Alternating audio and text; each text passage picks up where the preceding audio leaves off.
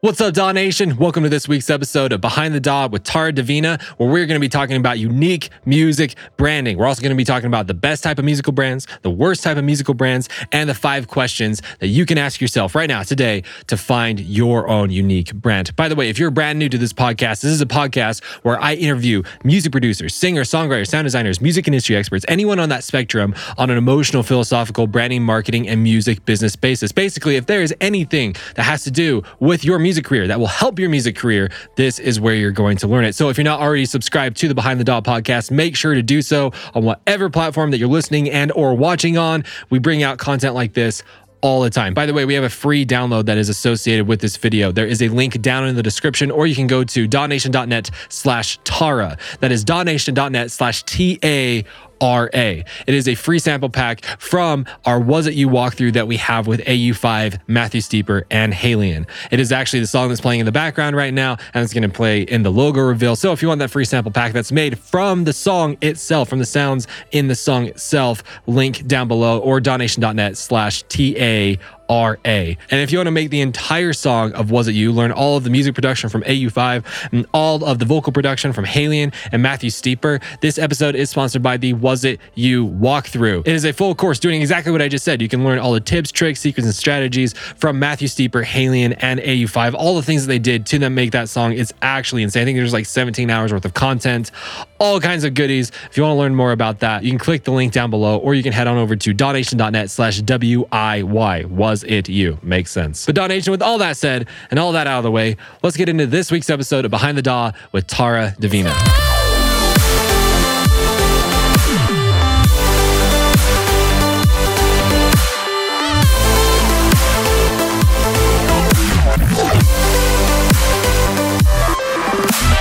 I want to welcome you to another week's episode of Behind the Daw and Daw Nation. We have so many gems for you today. There's so much knowledge in this episode. We have Tara Davina here, and the first topic that we are going to talk about with her is unique branding. So, Tara, take it away. Tell us about unique branding. As we all know, there's so many artists out there in our genre, no matter what genre we have. Like at this point in the way that the music industry is now, there's an opportunity for everybody to be available.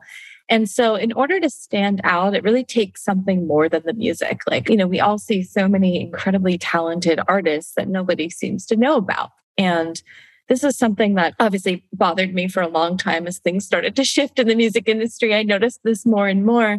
And I got curious about like what makes an artist like me, what makes an artist like you be able to stand out and to find our audience in such a wildly vast um, market where both everything is possible and nothing seems possible. And I started watching who seems to be really successful with their marketing, who seems to be successful with being recognized and known. And number one is, as we've always known, it rarely has to do with the quality of the music. So true. Not that it hurts to have really high quality and incredible music, and that music does speak for itself in some ways, but it's not what builds an audience and it's not what gets us known. It's also not what keeps people coming back for more, ironically. It's more about what people know us for. And you would think it would be the music, but actually it's our messaging. It's our message. And professional marketers and branders for large corporations have always known this, right? If you think about your favorite brands, you can almost always hear the tagline, the message, the thing that brand presents itself and stands for. If you think about your favorite teachers and mentors and coaches and public figures that we admire, there's usually something that they stand for that we can remember them by. And what's funny is most musicians don't have that. Like you look at that musician and you don't really get a sense of who they really are at the core because most of us don't spend the time to really invest in getting to know who we are as a figurehead, as a leader. And that's really what marketing and branding is about. It's about being a leader and leading in some way. And it's not that we have to have something incredibly remarkable and unheard of to say. It's more just about standing for something that is recognizable that other people can look at and say, I stand for that too. And I want to be a part of having more of that in the world. Thank you so much for sharing this. This is stuff I've been saying for years to Daw Nation. And a lot of people have taken it to heart, but there's still a lot of people who are like, I don't know, man. So it's so nice to, to know there's someone else out there that is experiencing and seeing and forming opinions that are the same as mine. So this is very, very nice. But I wanted to go a bit deeper into branding really quick with you, Daw Nation, which is, I believe you'll agree with this as well, Tara. Branding, there's really two main concepts when it comes to branding that I've seen mean? The first is differenti- differentiation. I believe that's a word. Let's pretend that's a word. Um, it allows you to see the differences between two different brands. Like, for example, a lot of people that listen to Daw Nation are also gamers. I recently have been looking into buying an Xbox Series X or a PS5, right? All right. So if we're looking at, okay, how can I visually see the difference between the two of them? All right. Well, one's green, one's blue, one looks like a giant rectangle, one looks like a, you know, a Wi Fi router from someone from Mars, right? And so I can clearly see the difference between the two of them, right? Then we go into the next part, the second part that I was talking about with branding, which is, which then we go into the second important piece of branding, which is that it clarifies the value that the brand brings, right? So, for example, if we're still using the Xbox versus PS5, and I don't know if you're a gamer, Tara, so bear with me, this is probably ex- excruciating, but with Xbox, like you have Game Pass, which you have all these games on there. With PS5, they have so many exclusives that come on there, and they actually just announced their version of Game Pass, so on and so forth. But so basically, you can see that that because of their branding, I could visually see the difference between both of them. But then the second part of their branding is that then I can see the unique value that each one of them brings.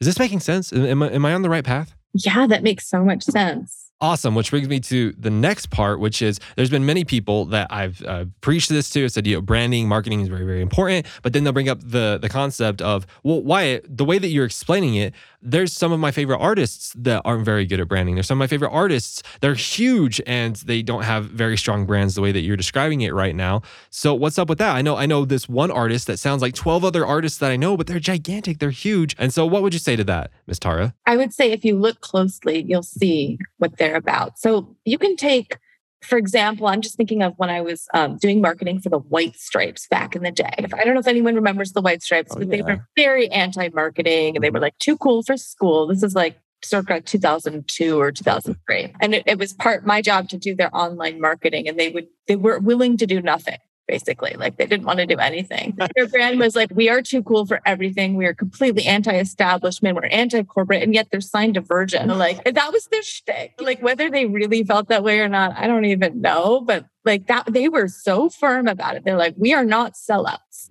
We are not sellouts. We will not have branding. Was their brand. And so I give this example to say that it's always there. When anyone is magnetic to a group of people, that group of people is rallying around something.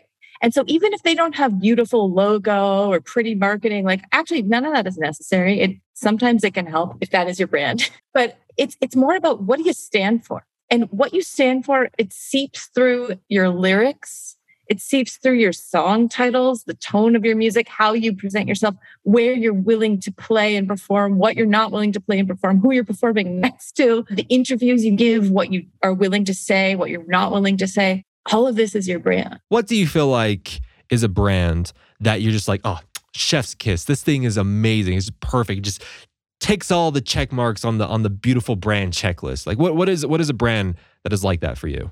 The first example that comes to mind is a touch old school, but I think it is such a great example. Hopefully, most of you have heard of Sarah McLachlan, and uh-huh. a non electronic artist, but some good remixes. I used to be her, fun fact, I was her doppelganger growing up. I'm Canadian. I grew up in Canada. And Sarah McLachlan was an unknown Canadian artist with like a tiny foothold in the Canadian market for uh-huh. kind of emotionally raw singer songwriter songs. And showed no signs of like really making it.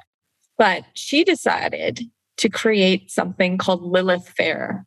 And Lilith Fair was the first all women music festival. And she put herself on the main stage alongside artists like Jewel and Paula Cole and the Indigo Girls and other people who were quite significant at that time. And again, this is like circa 1997. So we're way back in time. Sure. This, this, this stuck with me for a reason. So Lilith Fair, what it stood for was giving women a voice in the music industry. It was a very clear message. Women didn't have a voice. They were always given garbage billings on music festivals at that time. Things have changed since then, but not totally. And Sarah McLachlan suddenly became the spokesperson for Women Deserve a Voice at a Spot on Stage. And in doing so, cleverly aligned herself next to these major players. So suddenly you're looking at her name alongside the billing of all these superstars. What happened? She became a superstar. Oh. And her music, which was great music, don't get me wrong, but didn't exactly stand out that much.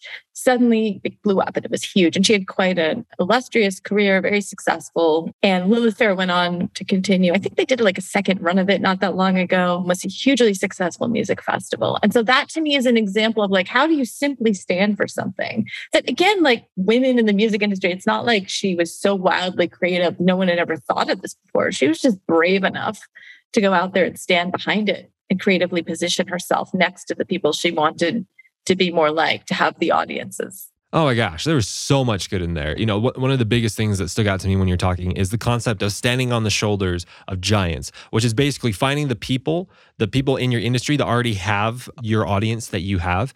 And by associating with them, by being close to them, by being near them, whether in your work or, or literally physically being by them, uh, you're able to siphon off some of their traffic, if you will, if that makes sense. Sometimes we call that the Dream 100. The inverse of that question is what are some brands that you feel like are the are, are, the opposite. Are you look at them and you're like, oh gosh, no, no, no, no, not these brands. No, no, no. They, they literally take your checklist that you had and they literally put an X through all of them. You're like, no, that's wrong. That's wrong. That's no, no, no, no, no, no, no. What, what are some brands like that? I would say number one, if they have a following, they're not doing anything wrong. Something is working. If you have people following you and you like who's following you and it's working, there's nothing that needs to change. Like my judgment of that brand is irrelevant. But if it's not working, Okay. Even if it's something beautiful, the brand looks amazing. And I actually see this all the time with brands that are way too vague. So it could be like, I stand for that I love music. Okay, that is not going to help, right? Like, yeah. I love music or music production is cool or I like game. Like, no, this is too vague. So the question is, what is your unique take on that? And I actually, this isn't the easiest thing to just know. So if, if you're listening to this and you're thinking, well, I don't know what that is, don't worry, you're not alone. It's not so simple. In fact, I spent years analyzing core messages, as I like to call them, from hundreds and hundreds of people and musicians and artists to start to get a sense of how to reverse engineer the process of stumbling upon this message. And so I bring people through a four to five question to help them get clear on their core message for this reason, because it can be kind of hard, right? So it's like you want a message that is not so specific that no one is going to resonate with it. You also don't want it to be so vague that nobody can say, oh, that is speaking directly to me. I see myself in that. And so there's this this sweet spot in the middle where you're very recognizable, but you're you're not alienating 100% of the population. So good, so good. And you said that there were like 4 to 5 questions, right? So can we can we know those? Can we know what those questions are? Yeah, I'll give you an example of a few of them. Awesome. So, my first question is a very kind of morbid thought experiment. So, I'm going to use you as the guinea pig here. So, I want you to close your eyes for a moment and imagine that I am here telling you some very bad news, which is that this is your last five minutes of living here on planet Earth. You're going to die. Totally morbid. And the only silver lining is that we are recording this. And I have arranged for the answer to the question I'm about to ask you to be broadcast to every single human being on the planet and translated into every language imaginable so that every single human being will hear this message as your leg. Are you ready? No pressure. I am of the opinion that I have never been more ready for anything in my entire life. So let's go. Let's check this out. Okay. The one rule is you have five seconds to answer the question What is your final instruction to all the inhabitants of planet Earth on how to live their lives? Ooh, I would say the ability to critically think, because the ability to critically think will lead you to the truth in any concept. So basically, think critically and cultivate the ability to think critically. Yes, yes. Wonderful. So we're going to complete this thought experiment. You're going to live a long, healthy, happy, wonderful life. Now that we're back, I am curious why do you think that was your instruction? Yeah, so that's a really good question. So, in a nutshell, I grew up in a very small town, a town of 200 people in the middle of Utah, and so I very much grew up in a atmosphere where, where critical thinking was was not allowed. In fact, it was shunned. Right? I grew up around hunters and farmers, very very small minded. I'm not saying that all hunters and farmers are small minded by any by any means. I'm just saying in my specific situation, it very much was like that, where anything that was that was opposite of what they had been taught or what their fathers taught or so on and so forth was very much like open rebellion, if you will. It didn't matter if we were talking about um, religion or politics or finances or uh, marriage or raising children or, or, schooling or anything, any concept at all.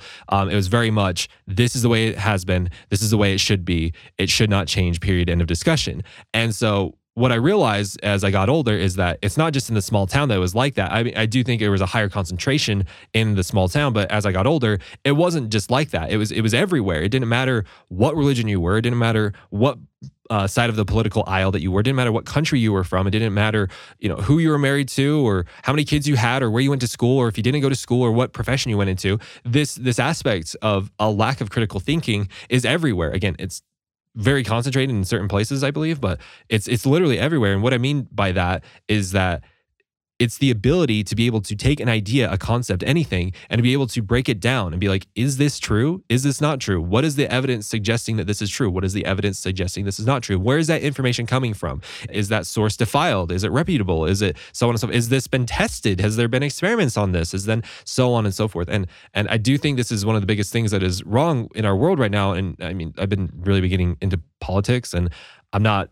necessarily subscribing to either side of the political aisle, but I do believe that one of the biggest reasons why there's so much discord between uh, people on the left versus people on the right, specifically in America, is because there's no sense of critical thinking. They just believe there's this inherent belief that whatever you've been taught or whatever you think or feel is correct is the correct thing. And any information that is brought up against that is meant to be shunned, is meant to be attacked, and so on and so forth. And of course, it's not just in politics, it's in everything. But is this making sense? Yeah, it's like the ability to go beyond the confines of what you've been raised to believe, to actually be able to courageously examine and throw out those beliefs, which can feel absolutely scary and risky, but is necessary if you're going to live in your truth and have a fulfilled life. Let me ask you a question. I were to interview you on this topic. Do you think you could just talk about it for hours? For days. Yeah, absolutely. Okay. So I would actually end the process with you here. That is the litmus test. So, first of all, we would ask the question Is there a clear message here that speaks to a specific audience? So, yes, the specific audience is people who've been brought up in a fairly confined and maybe dogmatic culture, yeah. whether that's their mm-hmm. family or where they live or their city, etc. Some people have been brought, everybody's brought up within some confront like they have some limited perspective but some more than others. You're speaking to the people that really grew up within a very tight construct. Yeah. and who are curious about what else there is about more. They're they're maybe they're teetering on the edge of knowing what's possible for them. They're feeling a little scared or maybe they've already broken away from that mold but they need that encouragement to keep going. Like that's your audience for this. And then the messages that keep doing what you're doing think critically here here's how here's why here's what's possible and so you've passed both of those things. It's like we know what your message is, we know who you're talking to, and we know that not everybody has the same message. It's not like you've interviewed 20 entrepreneurs or musicians, like probably nobody else is talking about this specifically. Sure, sure. And then the third test is can you talk about this endlessly?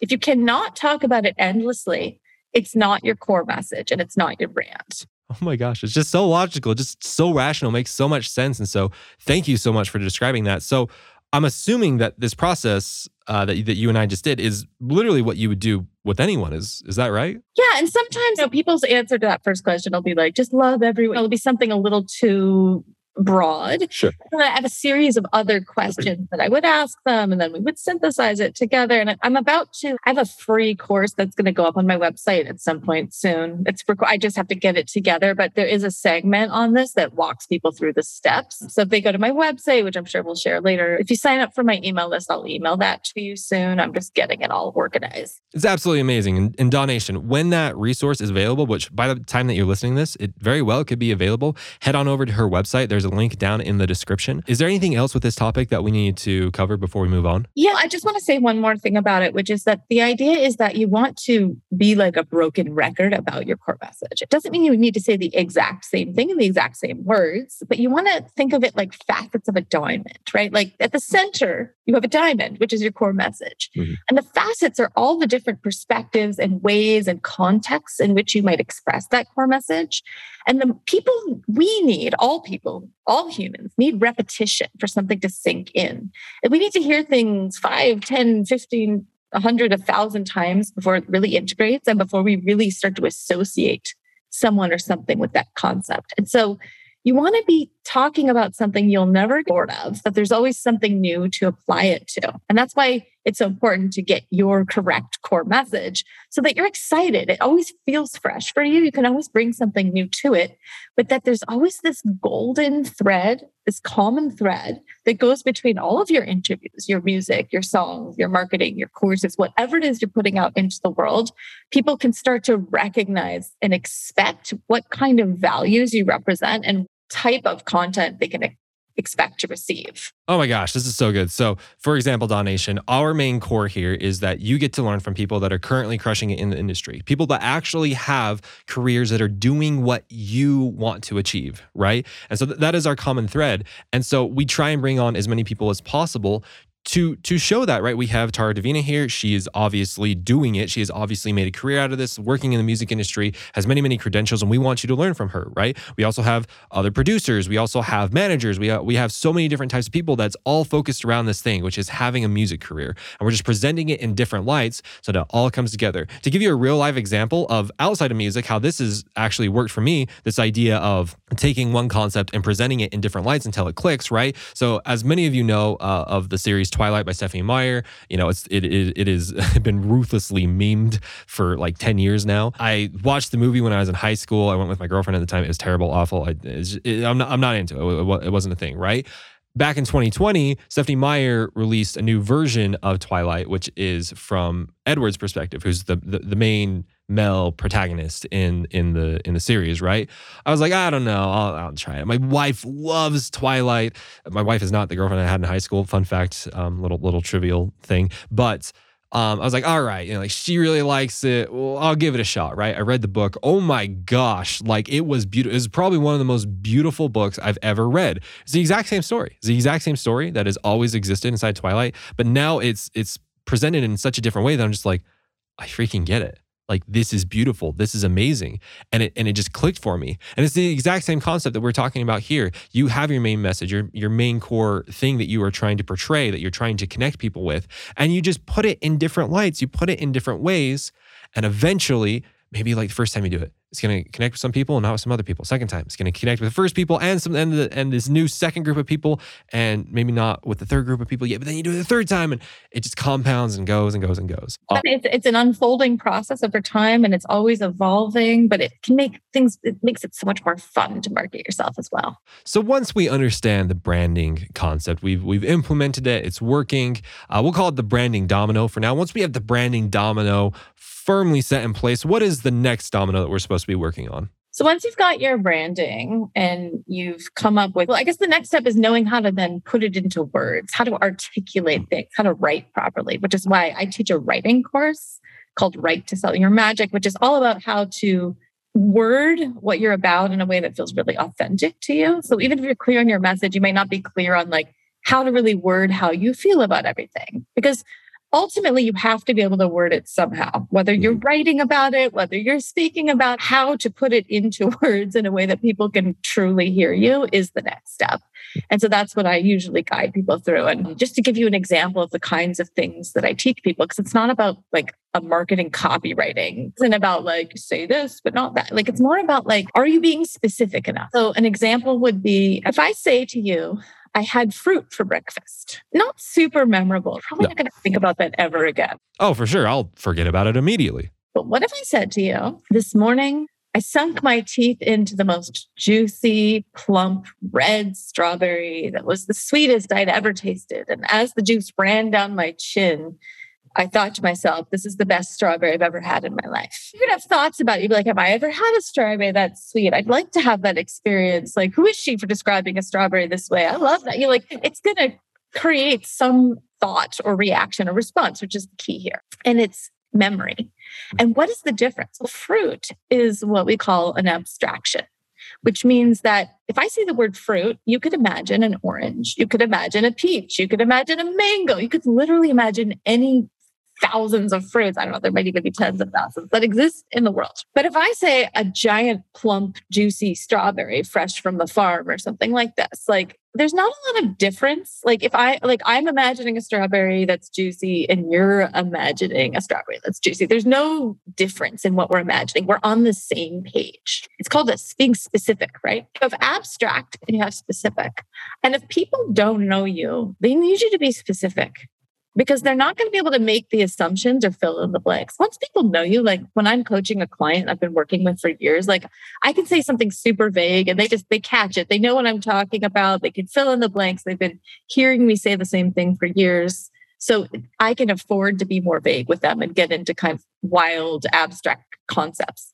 But for someone who doesn't know me, I got to be specific. I got to give it them. I've got to use language that is evocative. Like I, I might not say like get more people to follow you because that's whatever they're to forget me. I would say like gain thousands of new followers every day on Facebook who can't wait to buy your music on Bandcamp or something. Not that mm-hmm. anybody buys music these days, but so that is one like that's the type of concept that I think is foundational for people, and it can be used again in an interview. It can be used in writing, and I think that is the next step after you nail your core message. That it's time to learn how to put things into words in a way that's effective. So to put it into a phrase that we've used on the podcast before, this has to do with the temperature of the audience. At any given time, your audience is one of three temperatures. They're either cold, warm, or hot. Right? If they're cold, they have no idea who you are. If they're warm, they kind of know who you are. And if they're hot, they know exactly who you are.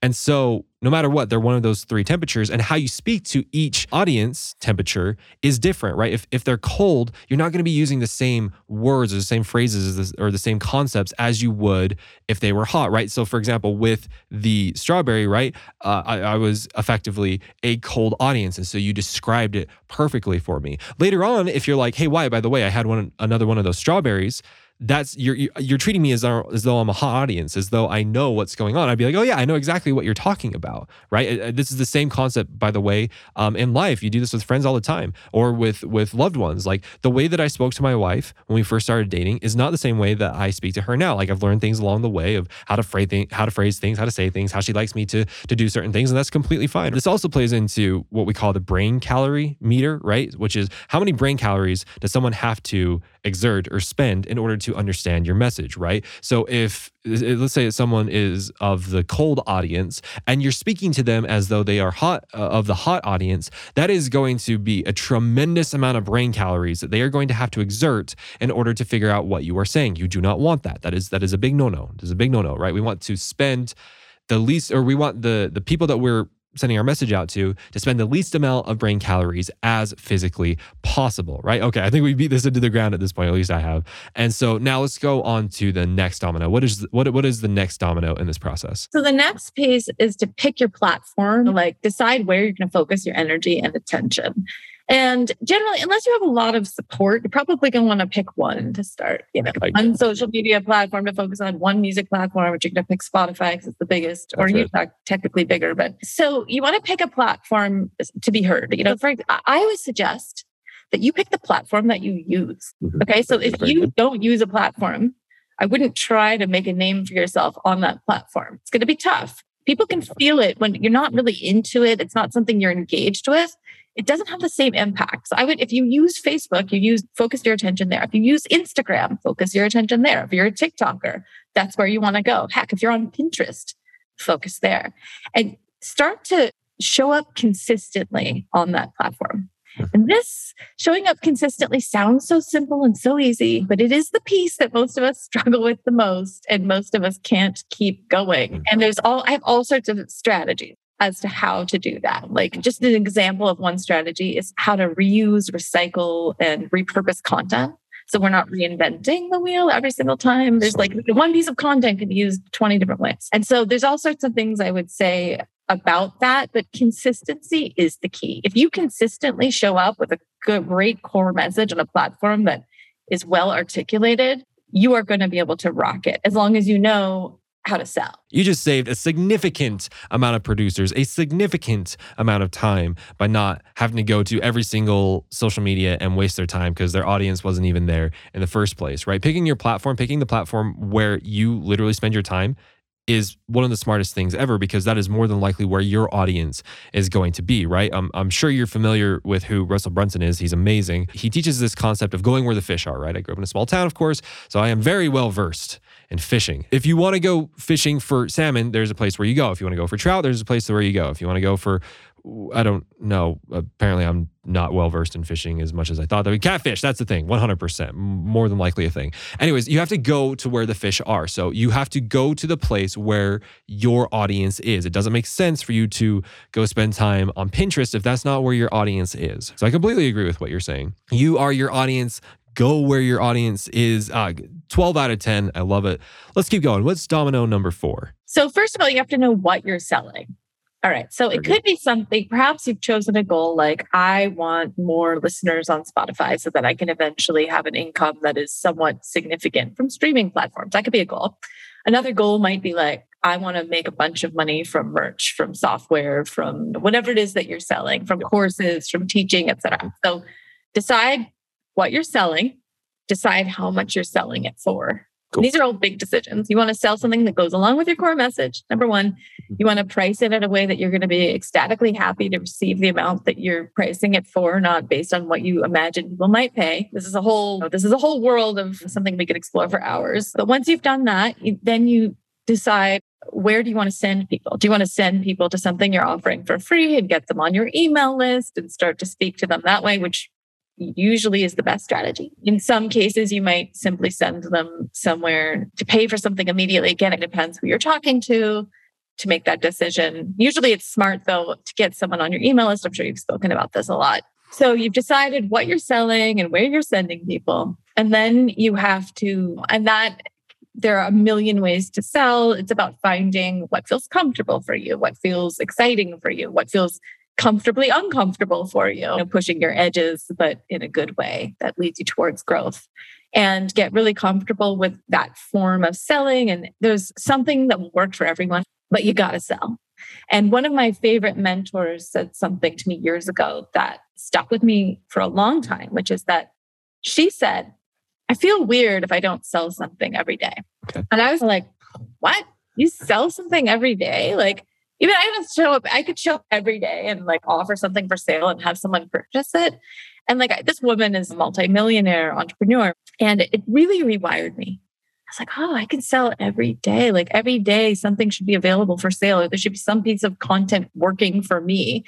For example, like a podcast that I've recorded that could be listened to any day of the week by anybody. It's all about, it's like how you can get your money working for you by investing and getting returns. You can get your marketing working for you by investing in seeding content and planting seeds all over the internet so that people can find you and you can have those happy serendipitous coincidences or a- accidents of people stumbling upon your content and then making a purchase. And they're really not accidents.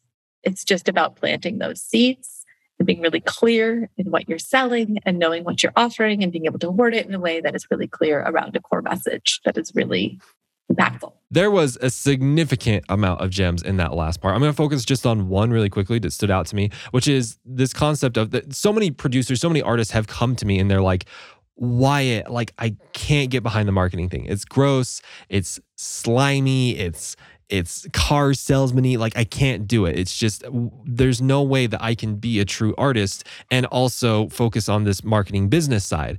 And i and yeah you're shaking your head right now and, and i feel the same way. It was just like what do you mean? Like why would you say that? That doesn't make any sense to me. They're they're partners in crime. They're part of the same whole. They're two sides of the same coin. Like your marketing is what gets your music out to the people. It's a beautiful thing. It doesn't have to be slimy and gross and nasty and so on and so forth. And a lot of people have, have to that. It's like, well, if my music is good, it should speak for itself and then it should promote itself. And it's like, I'm sorry, man, but that doesn't exist anywhere in any business, no matter what. And and this is a business, regardless if you don't like to use that word. That's the no no word. That's the trigger word. I'm sorry, like Th- that that doesn't exist. You have to present your music in such a way where it gets out to the people. There's no thing that is just so good that requires zero marketing. People can bring up like, well, wait, Tesla's so good that it doesn't need marketing. Well, the fact that they exist, that the cars are on the road, that is a form of marketing, right? It's a different type of marketing than like paying for ads and stuff like that, but it's still a form of marketing. So yeah, they're still marketing, right? You have to market, you have to know your business in order to grow your brand. It's just it's just a part of the process. There's no way around it. You know, I've also heard people have told me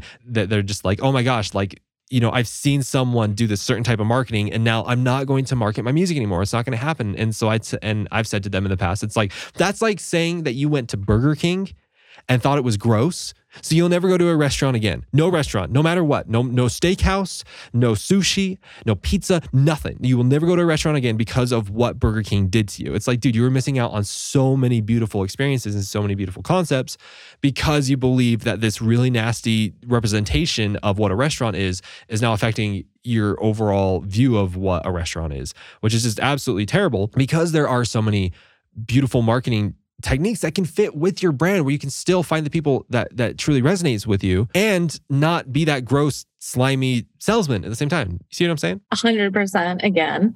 And I would say like this is why I do what I do is to help people make their marketing feel like a work of art because we deserve to have our marketing feel as artful as our music or our product, right? Like if it doesn't feel artful, it's going to feel inauthentic, it's going to feel like a chore, we're not going to love it. And I would just say there's always a way to make it artful. There's always a way to make it feel really authentic. And you never have to settle for marketing that feels like anything less. And there's often really clever ways of doing it. Like an example I love to share. A friend of mine is a really successful branding photographer, and she started from scratch, from nothing.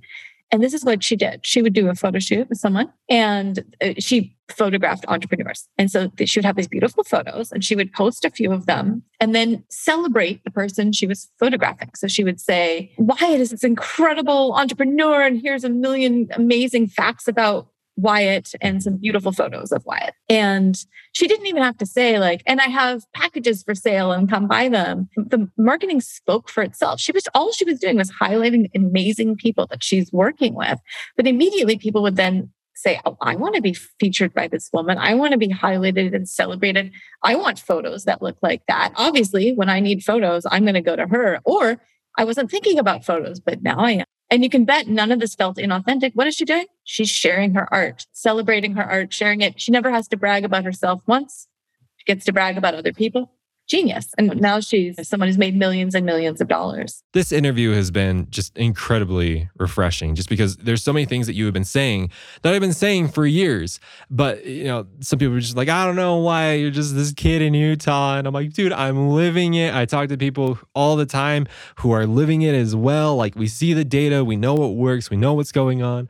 So it's just very refreshing to know that there's someone else out there that confirms you know my opinions my data so on and so forth. So um, we're getting close on time here and so to wrap this all up uh, not that we want to wrap it up we want to respect your time is there anything else that we want to talk about b- before we wrap this all up? Like is there any call to actions or any final messages or anything like that, that that you want to discuss before we before we wrap up? I would say get support and support can look a number of different ways right? Support could be having an accountability partner that you work with that helps you stick to your goals. Support could be having a mentor or a coach help you through those those difficult spots. And like none of this, you don't have to have that, but it will help you move so much faster if you do. Somebody to point at your blind spots, to give you guidance, to keep you moving forward, etc.